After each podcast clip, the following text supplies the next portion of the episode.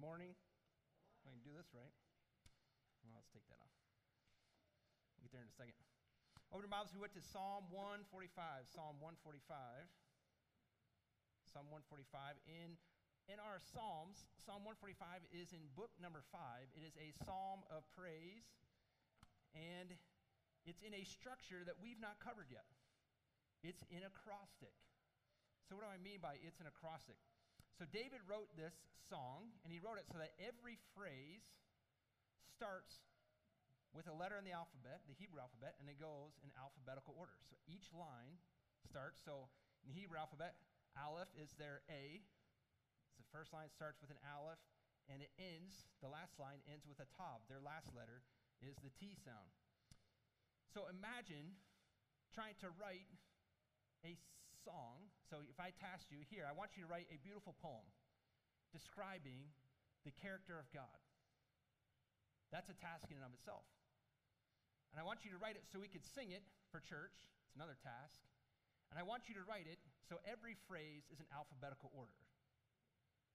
Good luck on X. And we'll probably start with zealous for Z.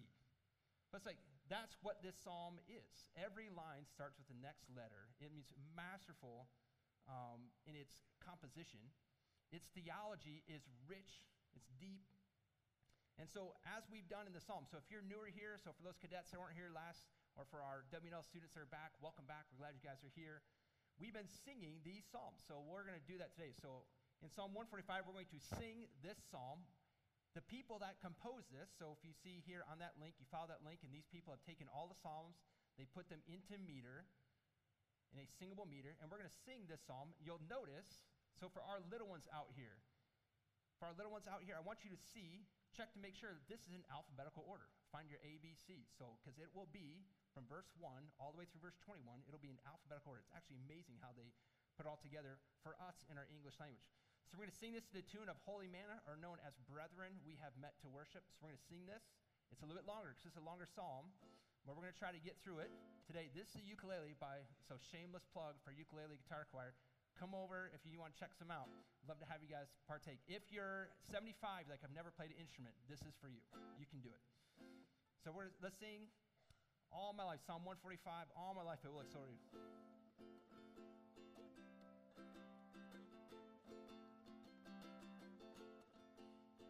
All my life I will extol you, bless your name, my God and King.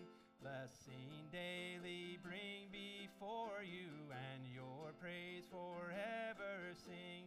Can a mortal search your greatness? The Lord's great and highly praised. Day to day, each generation has your acts and works of praise. Ever glorious is your splendor, on your works I'll meditate.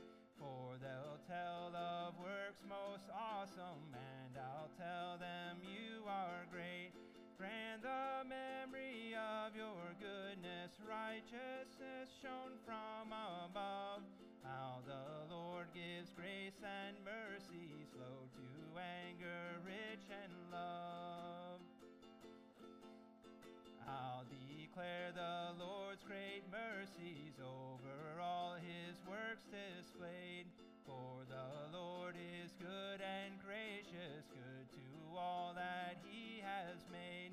Just one shall rejoice and bless you, all your works shall give you praise. Kingdom's glory they will speak of, and your mighty power embrace. Let the glory of your acts be made known to the sons of men. Majesty and glory of your kingdom's reign will never. Never will your reign diminish. Through each age it will remain. Over all your kingdom stretches, everlasting your domain. Praise the Lord, his loving care upholds and lifts up all who fall. Quickly he will eyes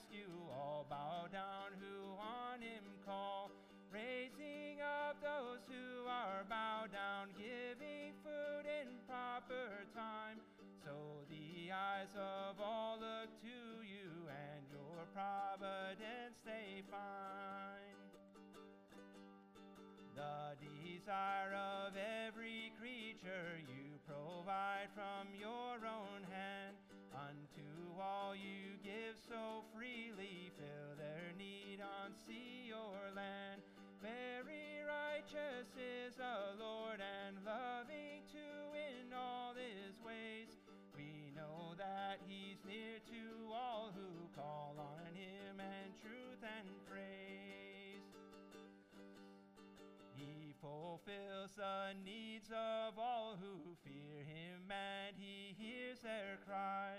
Extol the Lord's name, he watches o'er them from his throne on high.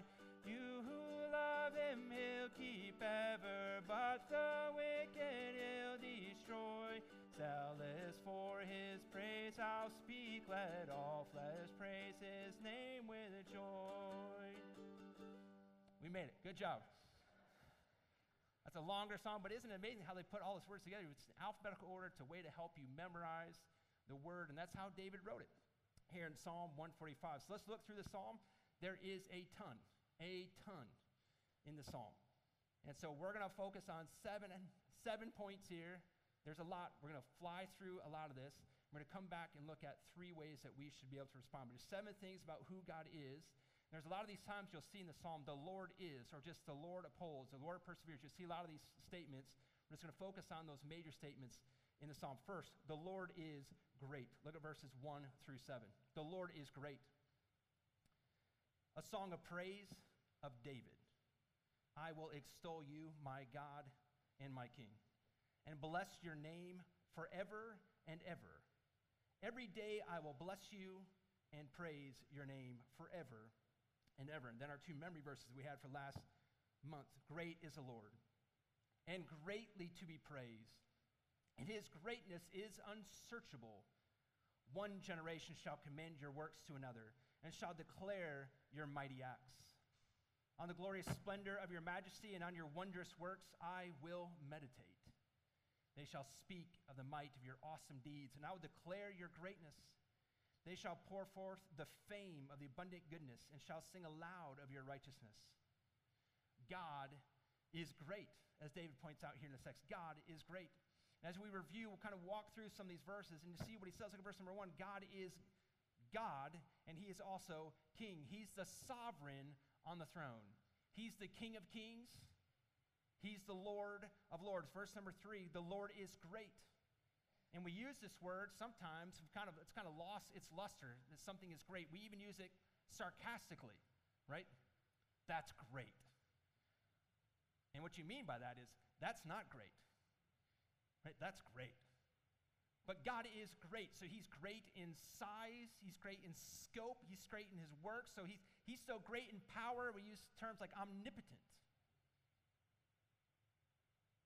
He's everywhere. He's, he's omnipresent. He knows everything. He's omniscient. He's great. So, so God, as David says, he is great. In fact, he says in verse 3 that his greatness, what's the word he uses after that? His greatness is unsearchable. Trying to discover, like Lewis and Clark, the length and depth and breadth, trying to map out the greatness of the Lord to everlasting endeavor. And there's no end because there is no depth of his greatness. There's no ceiling to his, greatness. There's no length of his greatness. It just goes on and on. So sometimes people ask, well, what on earth would we do in heaven for eternity being with the Lord? Well, for one, if you just started the quest, let me just search out how great he is, that would take you all eternity and you would never finish. Because every time you take a turn, he's greater still. Take a right, he, I can't believe it. Turn left, he's still here. I can't, this is amazing. There's no end to his greatness. Verse number four God does work and his mighty acts. Think of the mighty acts of the Lord in the Bible or even in your own life. God actively works and he accomplishes mighty, awesome deeds. Verse 5, David just starts adding more and more descriptors, descriptors of who God is. God is majestic, and again, does mighty deeds. However, David notes that God is not just majestic, how does he describe God's majesty? God's majesty to David, it's, it's kind of like this, but it's surrounded by this halo of glory. So there's this majesty and then his glory, and then that's wrapped up in this bow of splendor. He's trying to think, how do we describe who God is? Well, he's majestic, he's beautiful, but how beautiful? It's like gloriously beautiful. Like he's splendidly, gloriously beautiful. What words do we have? Toss it in there, and it'll stick.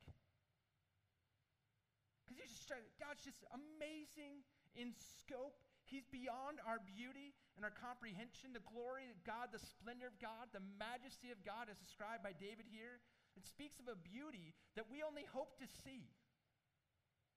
It's a horizon our eyes can't comprehend. It's a light so bright and so warm you dare not look, but you want to. It's just beyond our comprehension. Verse 6, we read of God's awesome deeds. And the awesome deeds of the Lord are fear inducing. In Mark 4, Jesus is in the boat with the disciples, and a storm comes. Many of you know this story. Storm comes, Jesus in the bottom of the boat sleeping. All hands are on deck because they're taking on water. Everybody's in panic on top of the boat, and Jesus is down in the belly of the boat, calm as calm can be. Disciples go down, somebody, hey, all hands on deck. You too, pal. Jesus, don't you care? What are you doing? Jesus shakes off the old hard nap sleep, comes up, and what does he do? He speaks to the winds and the waves Peace be still. I don't know if he shouted it, I don't know if he whispered it. Didn't matter because the Creator was speaking. Peace, be still. And then sheer silence. Winds, it's like you could skate on that water. What emotion filled the disciples after that? Wasn't joy, wasn't gratitude, thank you for saving us. What was their emotion standing next to a God who even the winds and waves obeyed? What was the emotion that you read in Mark 4? Fear. Holy cats. Who are we standing next to? This, that's not normal. Notice they didn't jump out of the boat and swim for their life. They weren't afraid of him and what they would do to him, but they just recognized that's a power that demands respect. Oh my word. Did you he and then it like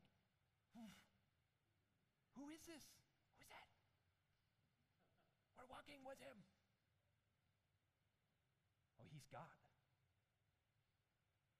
His acts produce sometimes wonder, amazement, and fear.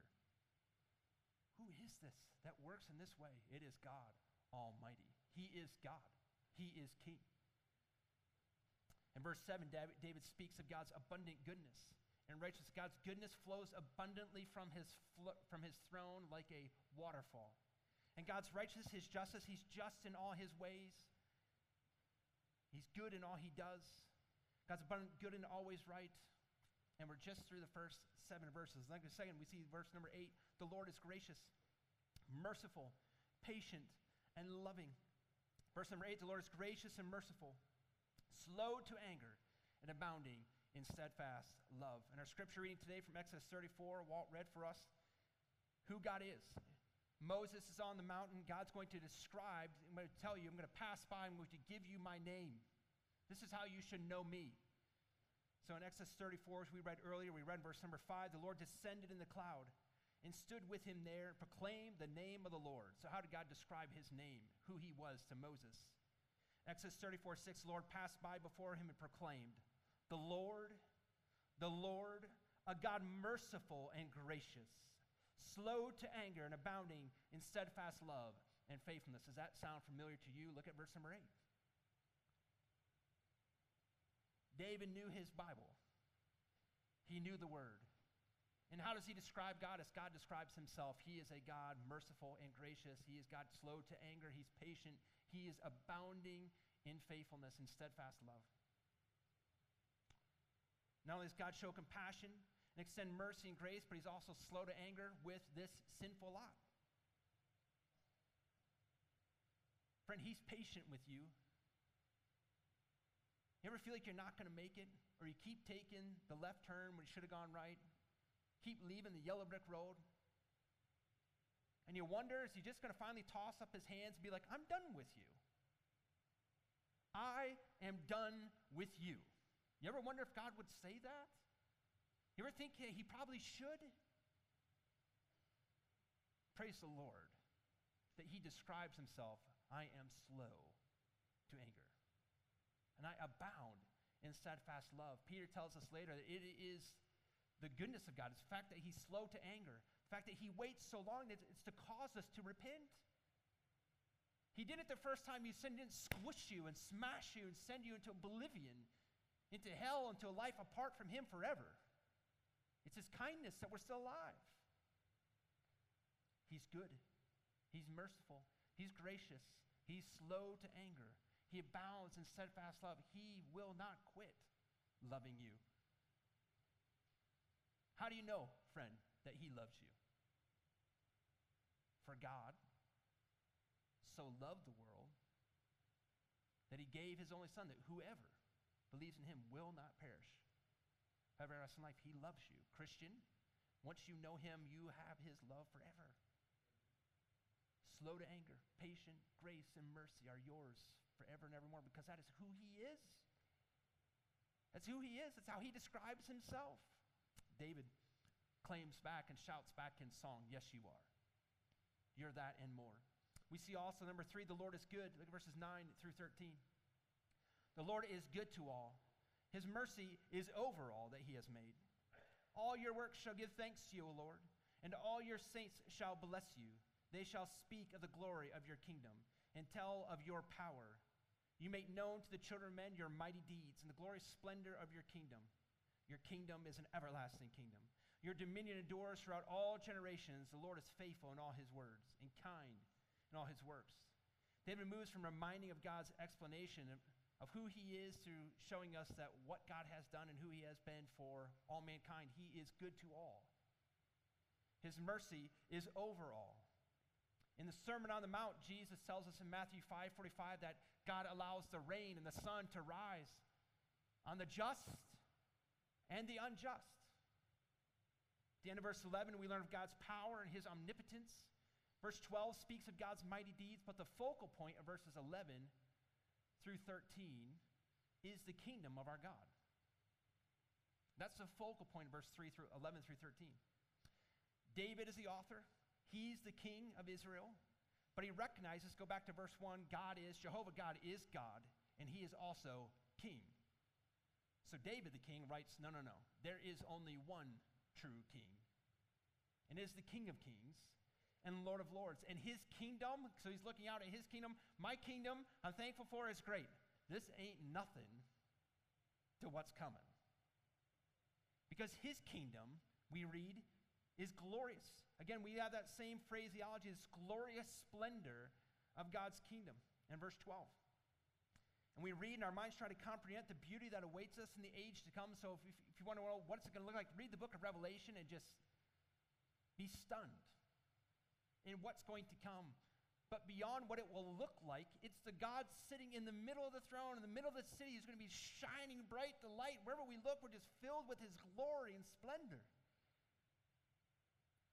David looks out at the people of Israel, disobedient people, and going, Man, I long for the day when God is rightly on the throne, all hearts are turned right. with our Savior forever and ever, basking in his glory. My kingdom, what are you talking about? This is nothing. His kingdom is forever and ever. His dominion will last forever. There is none like him. There is no kingdom like his, and there will be no reign like his. The Lord is good. Number four, the Lord upholds, verses 14 through 16. The Lord upholds all those who are falling and raises up all who are bowed down. The eyes of all look to you, and you give them their food in due season. You open your hand, you satisfy the desire of every living thing. The word upholds means not only to lift up, but to sustain. In, in the sports world, you've seen this even if you're just a casual fan, where somebody comes and they have a bad ankle sprain or something happens bad to their leg. And what happens? The teammates come out, they lift him up, one grabs one arm, one grabs the other, right? And they, you see this guy hobbling off, being sustained by his teammates. Does that make sense? Lifted up and sustained. That picture gives you a little image of what God does for his own. He lifts them up and he sustains them.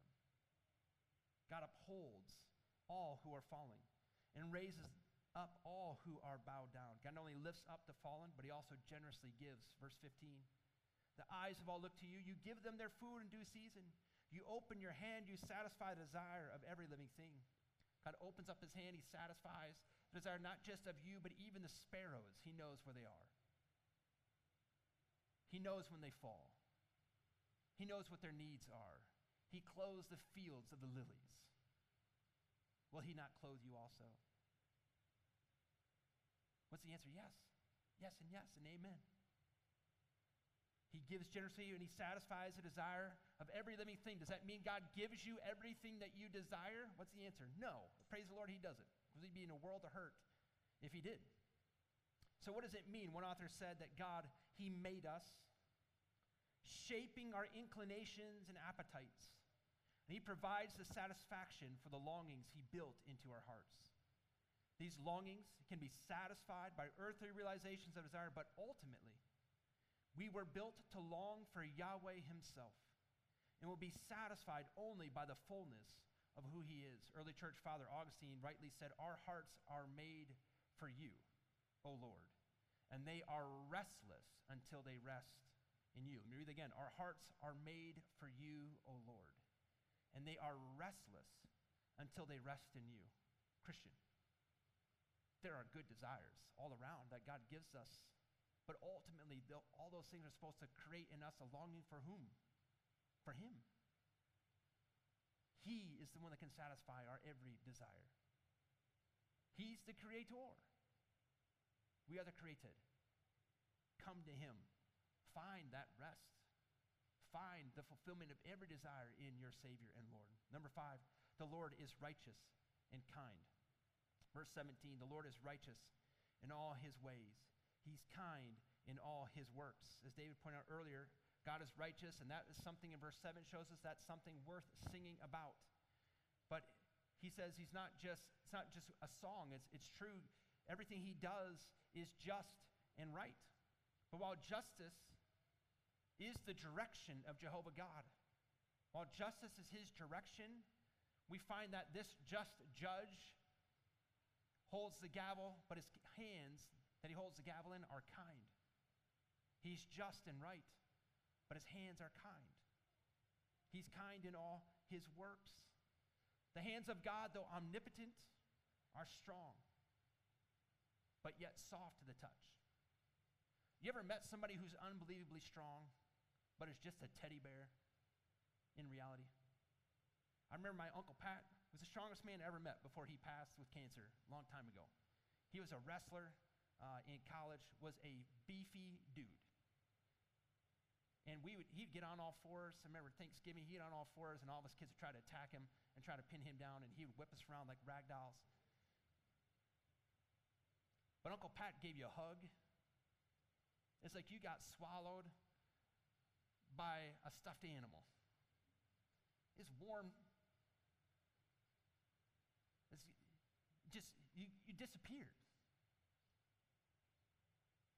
Friend, God is omnipotent, but He's kind. He is just, yes, but He's kind.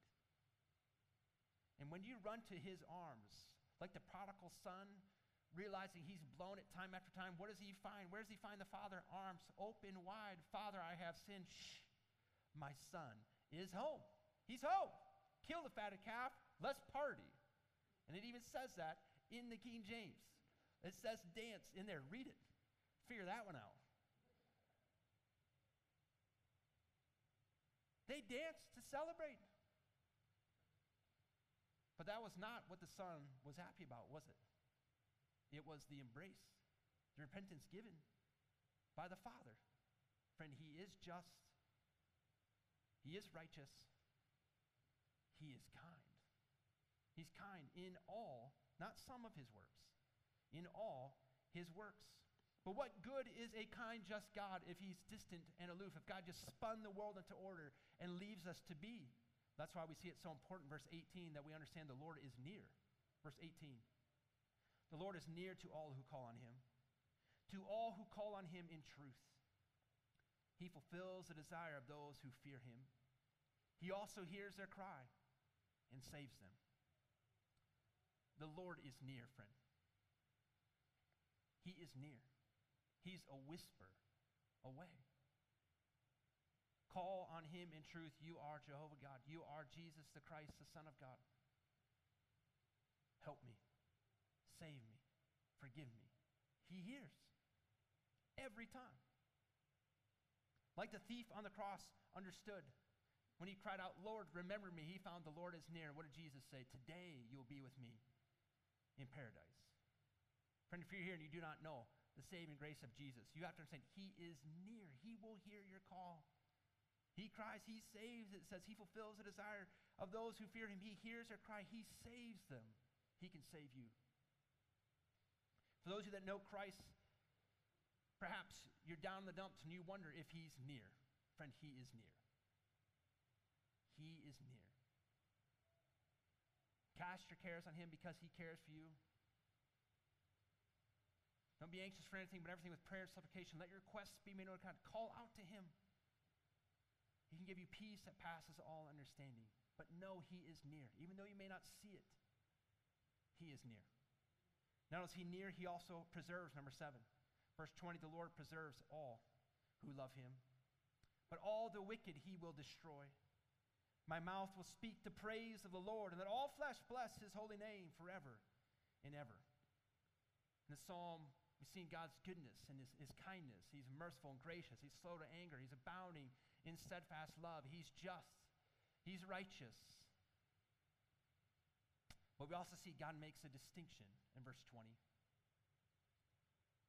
The Lord preserves all those that love him, but all the wicked he will destroy. Those that oppose God, those that refuse his Son, those that refuse Jesus, the Christ, they will meet a bitter end.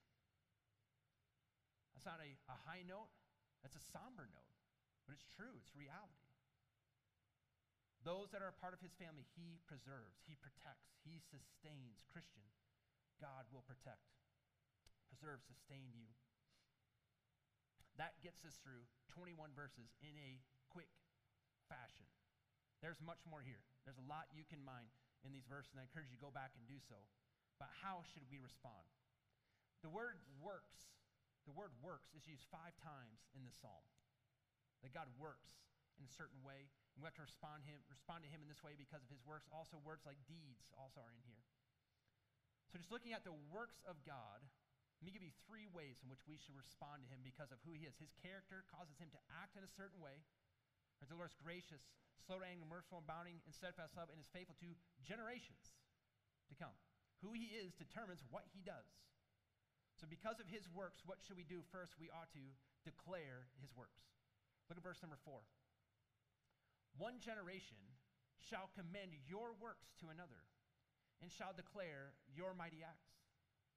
The older generation, the older generation, so if you're not sure if you're in the older generation, let's say you're not. If you know you are, then I'm speaking to you. The older generation is to pass on for generations to follow the praise of who God is and what he has done. You're to pass that on. So the question, senior saints, are you still still doing this?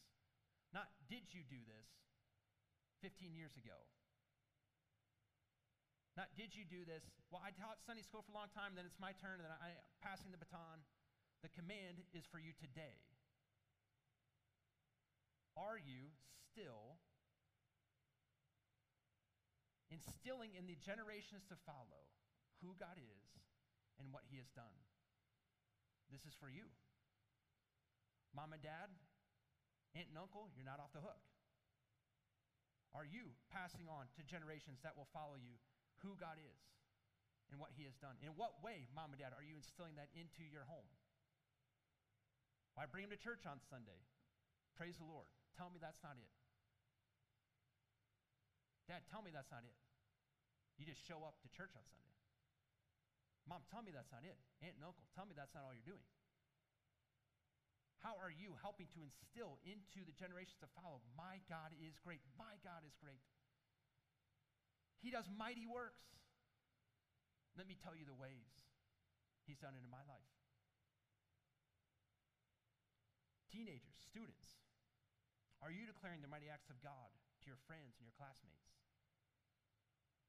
I'm thankful for many of our W&L students and some of our VMI when they get the opportunity who, who take the time to come back on Sunday and invest into our children in the Awana program.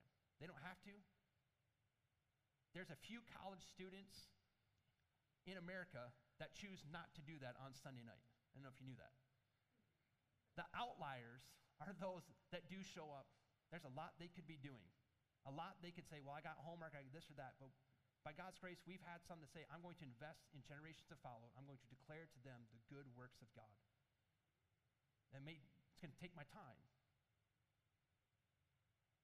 By God's grace, as a youth pastor of the years, I've seen high school students, so high schoolers, 9th, 10th, 11th, 12th grade. I've seen high school students start looking around at children in the church going, I'm going to invest into them. I'm going to find a kid that's four years younger than me, find a kid that's seven years younger than me, and I'm going to ask them week after week, hey, what are you reading in your Bible? And let me tell you what God has taught me. And it changes the life of this little one. Many of you here would probably give testimony to, hey, when I was a, a kid, there was a there was a, this, this guy or this gal in high school, and they were like the big man on campus. And, but they talked to me, and they knew me, and they encouraged me in the Lord. Teenager, why aren't you that person? Children are not an inconvenience for you, and it may take your time, but let me tell you, when you ask a little kid to read their Bible and you're going to show up next week and check on them, you better read yours too. It's one of the best things for you. Teens, look at me, teens, pick up your game. Teenagers, look at me, pick up your game. Invest into the next generation. Do not cruise through high school saying, I'm not going to be a part of this. I'm just showing up. Invest in the next generation. Next, we are to meditate on the works of God. Look at verse number five. On the glorious splendor of your majesty and on your wondrous works, I will meditate. David thought it wise, not just to state who God is, but to tell others, and not just to tell others who God is, but to think for himself, meditate who God is and what he's done. I'm going to meditate on your glorious majesty. Like in Psalm 1, where the blessed man meditates day and night on the word of the Lord, so too we find the blessed man also meditates on the character of God and the works of God. Just sit on it. Think through. Meditate on the work and character of God. That's what this text calls us to. On the glorious splendor of your majesty and on your wondrous works, I will, committing to do this, I will meditate. Number three, give praise to him. Verse number 10 All your works shall give thanks to you, O Lord and all your saints shall bless you. Over and over again in the psalm, it talks about praising God. Everything God has made us, everything God has made and He's made us to be is to praise Him. David says at the end of verse 10 that all the saints should bless God. All His works will praise Him. Remember in our scripture reading Exodus 34, where God describes who He is the Lord, the Lord, gracious, compassionate, slow to anger, abounding in steadfast love. Do you remember what Moses' reaction was in verse number 8? As soon as God said who he was, it says in verse number 8, let me read it for you Moses quickly bowed his head toward the earth and worshiped. You just hear who God is, the response is worship. That's the response. David says, All your works all your works shall give thanks to you. And all your saints shall bless you. Christian, you are to give praise to him. So, what does all this mean for us today? Let me ask you in conclusion here. For those of you that are here and you don't know if you're a Christian, perhaps you're, you're unsure who Jesus is or what he's done, or maybe you, you believe Jesus is the Christ, but you don't know what to do. Me ask you a question Is Jesus your God and King? Is Jesus your God and King? As David declares in verse number one, God is my God and King. We find out in verse number 20 that all that oppose the king, he will destroy. Friend, come to Christ today.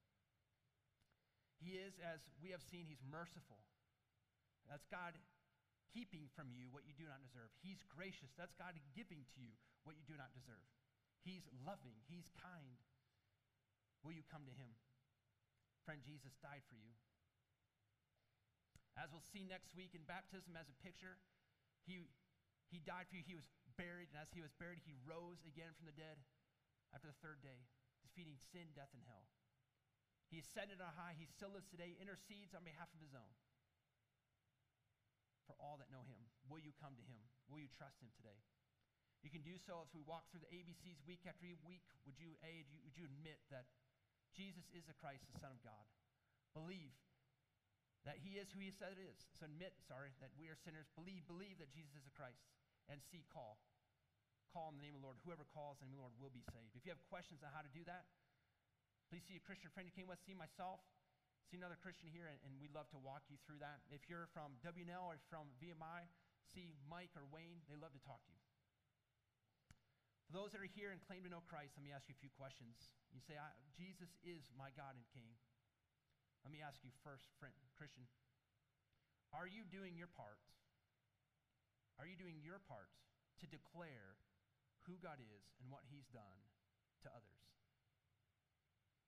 Are you doing your part to declare who God is and what He's done to others?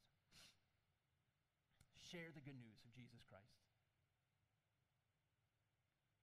Go into all the world and make disciples. Go teach, go tell who God is. Well, I don't know the I don't know the whole story. I don't know the whole Bible. Start with your story. What did Jesus do for you? Could you tell me how to use a vacuum? Could you walk me through the steps? You plug it in, turn the on button, you step on it, and you move it back and forth. If you can describe that, Christian, you can tell other people what God has done for your soul. I, here's what I did. I, I don't know they're all the right words, but, but I, I, knew I, was, I knew I was a sinner, and I knew, he, knew He's God, and I knew He'd forgive, and I, and I, I just prayed. Here's what I prayed. You can do that too. Will save. Next, in the, in the busyness of life, Christian, how often do you stop and meditate on God's work and character? How often do you stop just to think about who He is and what He's done? How often do you heed the command, be still and know that I am God? And how might God grow you in your faith and your walk with Him if you would just but stop and consider who He is? Number four, out of all the characteristics of God that we've covered, in the psalm and this psalm, which one is most encouraging to you? So, out of all the ones we've covered today, the characteristics of God, which one is most encouraging to you? I encourage you, take that one today and think about it this week. He's merciful. Merciful. He does not give me what I deserve. Dwell on it. Think of it. Lastly, we are to praise God for who he is. Would you join me in praising God for who he is. We're going to do something. We don't do this all the time. We're going to do something a little different. Because um, I think it's good for us to do things that are different every now and then. We're going to spend time, we're going to pray. So if you're a family, pray together. If you're in a row with somebody else, pray together. If you're by yourself, I'm going to encourage you, do something really strange. Don't stay by yourself. Find somebody else and just pray and praise God. So I'm, look at the psalm.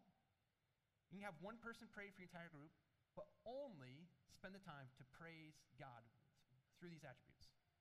After that, so music team, you stayed on there. We'll sing a song. We'll sing How Great Is Our God after there. We'll sing How Great Is Our God. We'll sing. We'll let you guys go for First Sunday lunch. We'll pray. But let's take time right now. Praise God where you're at. So grab a couple, go. I will pray after that, and we'll sing, and we'll let you go. Ready, set, go.